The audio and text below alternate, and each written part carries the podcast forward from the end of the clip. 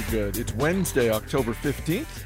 Welcome to Market Foolery. I'm Chris Hill. Joining me in studio today from Motley Fool Funds, Bill Barker. Happy Wednesday. Thank you, Chris. We've both got our coffee. We're ready to go. We are ready. Uh, we've got uh, some retail in the news.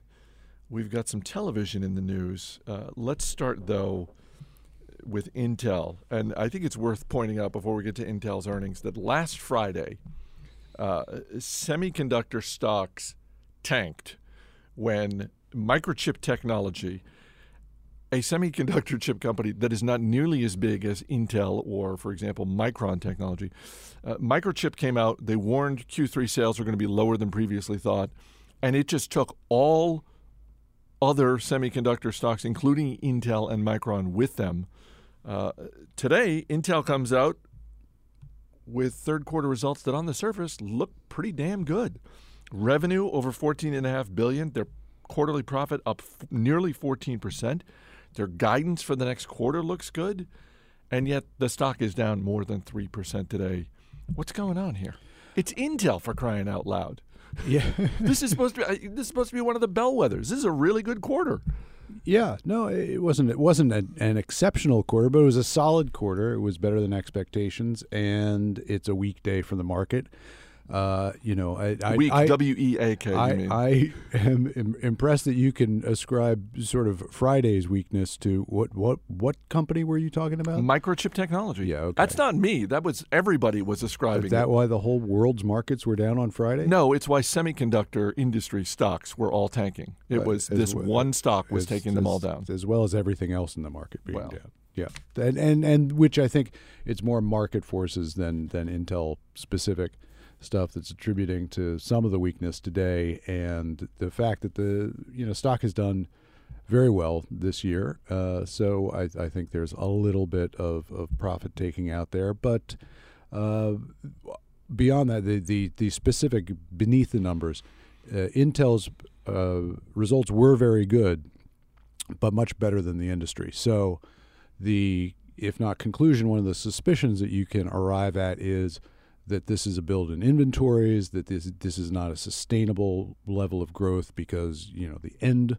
sales have to occur for it to keep expanding at, at the, the rate that it did this quarter, which I think uh, on the chip side was around eight percent, while the you know the PCs are, are not now and not ever going to grow at, at, at that level again. So uh, I, I think there's there's a little bit of beneath the numbers, the, the surface number, very good, healthy things generally, as I would say with the economy generally, uh, healthier. We're going to see better results uh, across uh, companies than the market seems to be indicating right now.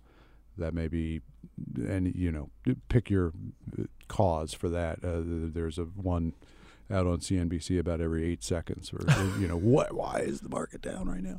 Uh, so I think that's that's a lot of what's going on. You mentioned the the PC sales. Uh, how is Intel doing with mobile chips? Because and we've talked about this before. They they, they were certainly uh, late to the game on mobile chips. And, ma- Badly. and maybe it's because they were just making so much money hand over fist with PCs. Yes, badly, but not as badly. Uh, that is, I think that they're uh, indicating that, that the losses in, in mobile are, are hopefully uh, coming to an end, and that is part of the thesis. Uh, we own mobile and a couple of the funds uh, downstairs.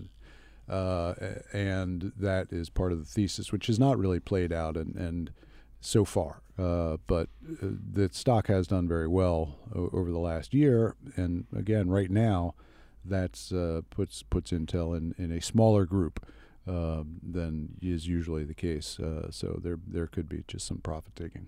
It, it- does seem, though, despite the fact that they were late to the game on mobile and that, as you said, they're doing less badly uh, with mobile chips, it does seem like they are poised to, if not maintain their market share, possibly even grow it over time, just because we need the chips and people are always going to want faster speeds. And by people, I mean the people making these devices. You know, Tim Cook at Apple's next event, what, whatever he's unveiling, you can bet that part of the narrative that he's going to be laying out is, oh, and it's faster than the last version of this device. Yeah, and and given enough um, choices, enough cycles, Intel will catch up. It's certainly got the the know-how. It's got the now. It's got the will and and the motivation to get in on on mobile. It was very late, uh, but they've they've got plenty of you know top men there that can help them uh, get past uh, their slow start. We are in the middle of October, and yet the retail industry is already thinking about Thanksgiving, specifically the day after Thanksgiving. Yes, the fight to win Black Friday is officially on because Macy's became the first major retailer to announce its hours for Thanksgiving weekend. Macy's is going to open its stores at 6 p.m. on Thanksgiving Day, two hours earlier than last year. And as Tony Kornheiser would say, I believe you had this. I believe you, I believe you called this about a year ago. Yeah, I, I think so. Can, do we have tape? Can we? We don't have tape queued up, but Yeah. uh, we, we were talking earlier, and, and uh, yeah, that's. I mean, y- you had said last year, look, this is just going to keep happening. They're going to keep bumping up the hours. Yeah, I'm I'm going to up my projection now, and that is that we someday will be telling our grandkids that the the Thursday that we now refer to as uh, a Thanksgiving, we're going to have to remind like we used to call that Thanksgiving. it's, it's just going to be like the the Thursday of you know Black Friday week or you know something like that it, as it gets earlier and earlier and earlier, and then I, I think that Black Friday is one of those things that is sort of the one trick that retailers still have up their sleeves, right? I mean, I guess. I mean, it's that's the event of the year. That's my question about this, and and it is, do we think this works for retailers? Maybe not all of them, but do we think that whether it's Macy's or Walmart, uh, Best Buy, take your pick, whoever you want, not Radio Shack, obviously, because they're you know they're a whole other separate category. Who? Yeah, exactly. Um, but do you think there are people at these major retailers who are running the numbers and saying, "Yeah, this absolutely makes sense for us. This works. This is a win for us," or is or is this, as you said, just a trick they have up their sleeve? It doesn't really move the needle in terms of sales or profits or anything meaningful to investors. It's just something where it's like, look, we're almost obligated to go through this dance. No, I think the numbers are there, and I think it is an event which we've all somehow participated in creating. I don't remember Black Friday from my youth. No. I mean we're very old, Right. You and I, but but but uh, every year you hear more and more and more about it, and now we're talking. Look, part of the proof is we're talking about this right now. Um, I, I guess. Yeah, but let's You- not let's not confuse you and me talking about this right now with front page coverage on the Wall Street Journal. Okay, I mean that's not. Why not? The tens of listeners don't know the difference, do they? It's dozens of listeners. Really? Yeah. Congratulations. Thank you. Uh, anyway, uh, yes, I think I think it I think it works. I think it works because it works. It's kind of Black Friday is, you know, it's it's like being famous for being famous, right? I, I mean, there's no intrinsic reason why people should rush out other than having the day off, right? Uh, and they have Thursday off as well, so why not why not shop? And and is shopping a bigger deal to Americans than hanging out with their family? Well, not for every single one, but for millions of Americans, I, I think it's safe to say they would rather shop than hang out with their family. I think that's probably safe to say, or at least I've spent most of the day with my family, and now I'd like to take a break. Now I can't take it anymore. No. And we're not talking about our families, No. who are perfect. No, But you, you're like Mr. Thanksgiving. I love This is kind of an outrage to you. Go. No, it's- rant. it's it's not an outrage, and and by no means is my family perfect, but I, But your Thanksgiving is like perfect. Thanksgiving Your- is- your family knows how to throw Thanksgiving. Yeah. it's it's just legendary. A, big Irish American clan, about 45, 50 of us, gather at my sister's house up in the Boston area.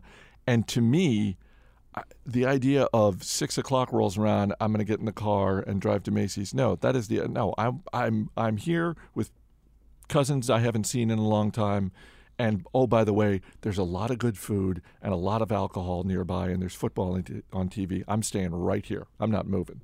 is it, is But but for millions of people, it's no. Let's get in the car and go to Macy's. Well, I, I tell you what I like as, as somebody who d- hates shopping but hates waking up even more. I mean, I would rather go out at six o'clock uh, to to shop than at you know in the evening of Thanksgiving than at five or four or three or like all these crazy things like Yeah. people waiting for the doors to open at five. Why? Yikes! I know that retail is one of the industries that you watch in your uh, role as an analyst at Motley Fool Funds.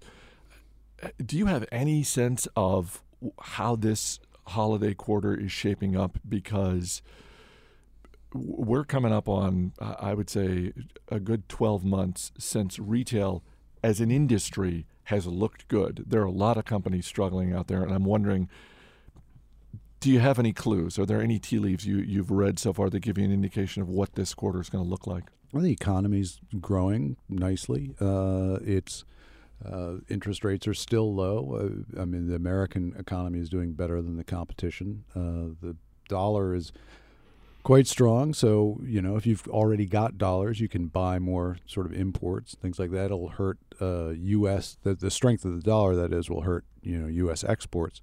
Uh, but I think for shoppers, it's it's a, a nice menu of things, and I think that things will go reasonably well for, for Christmas. If if that is how Christmas is measured, and unfortunately it largely is, how much money people spend uh, in and around it, uh, I, I think it would. For the retail industry, that's exactly how Exactly, the holidays are yes. measured.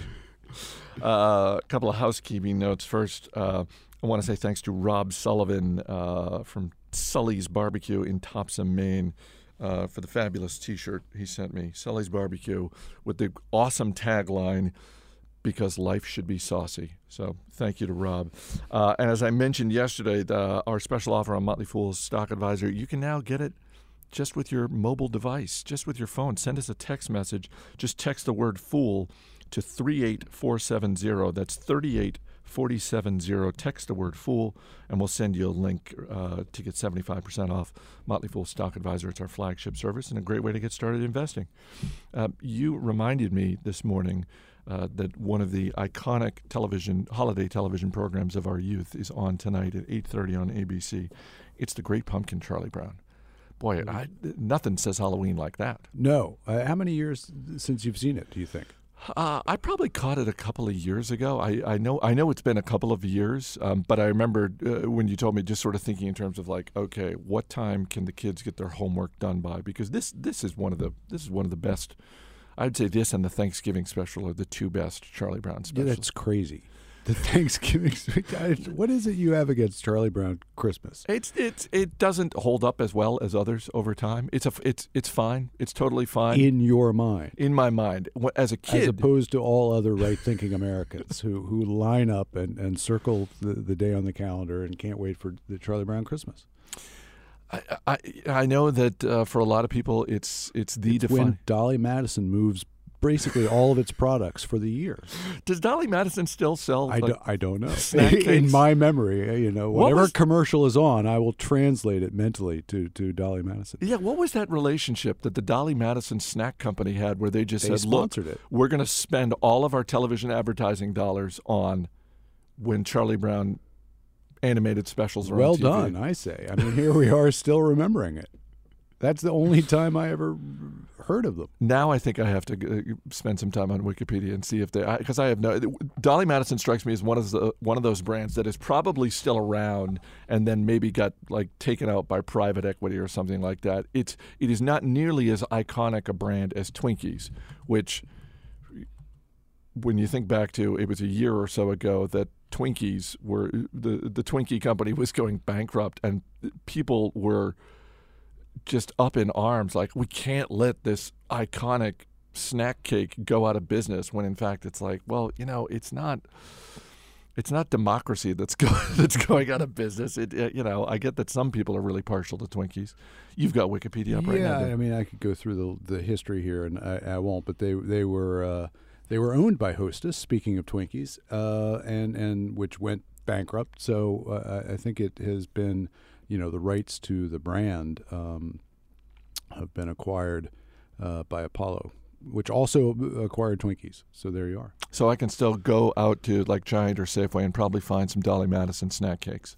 I, I I don't know where the distribution area for it was. I don't think it was as national as the commercials made us believe that it was because I can't remember ever seeing Dolly Madison products in my. Uh, Do you think it was a neck of the regional thing? What's the big regional cake in from uh, your home state of Pennsylvania? Tastykake. Tasty cake. Tastykake. That's the boy. You th- that that's a Let's get back to your hatred of Charlie Brown Christmas and and you know your placement of it way way way behind Rudolph as you do. uh, I, I, you know, I won't belabor this point, but I've said before that Rudolph the Red-Nosed Reindeer is just must-see TV for me every holiday because it just gets funnier and funnier to me as I watch it.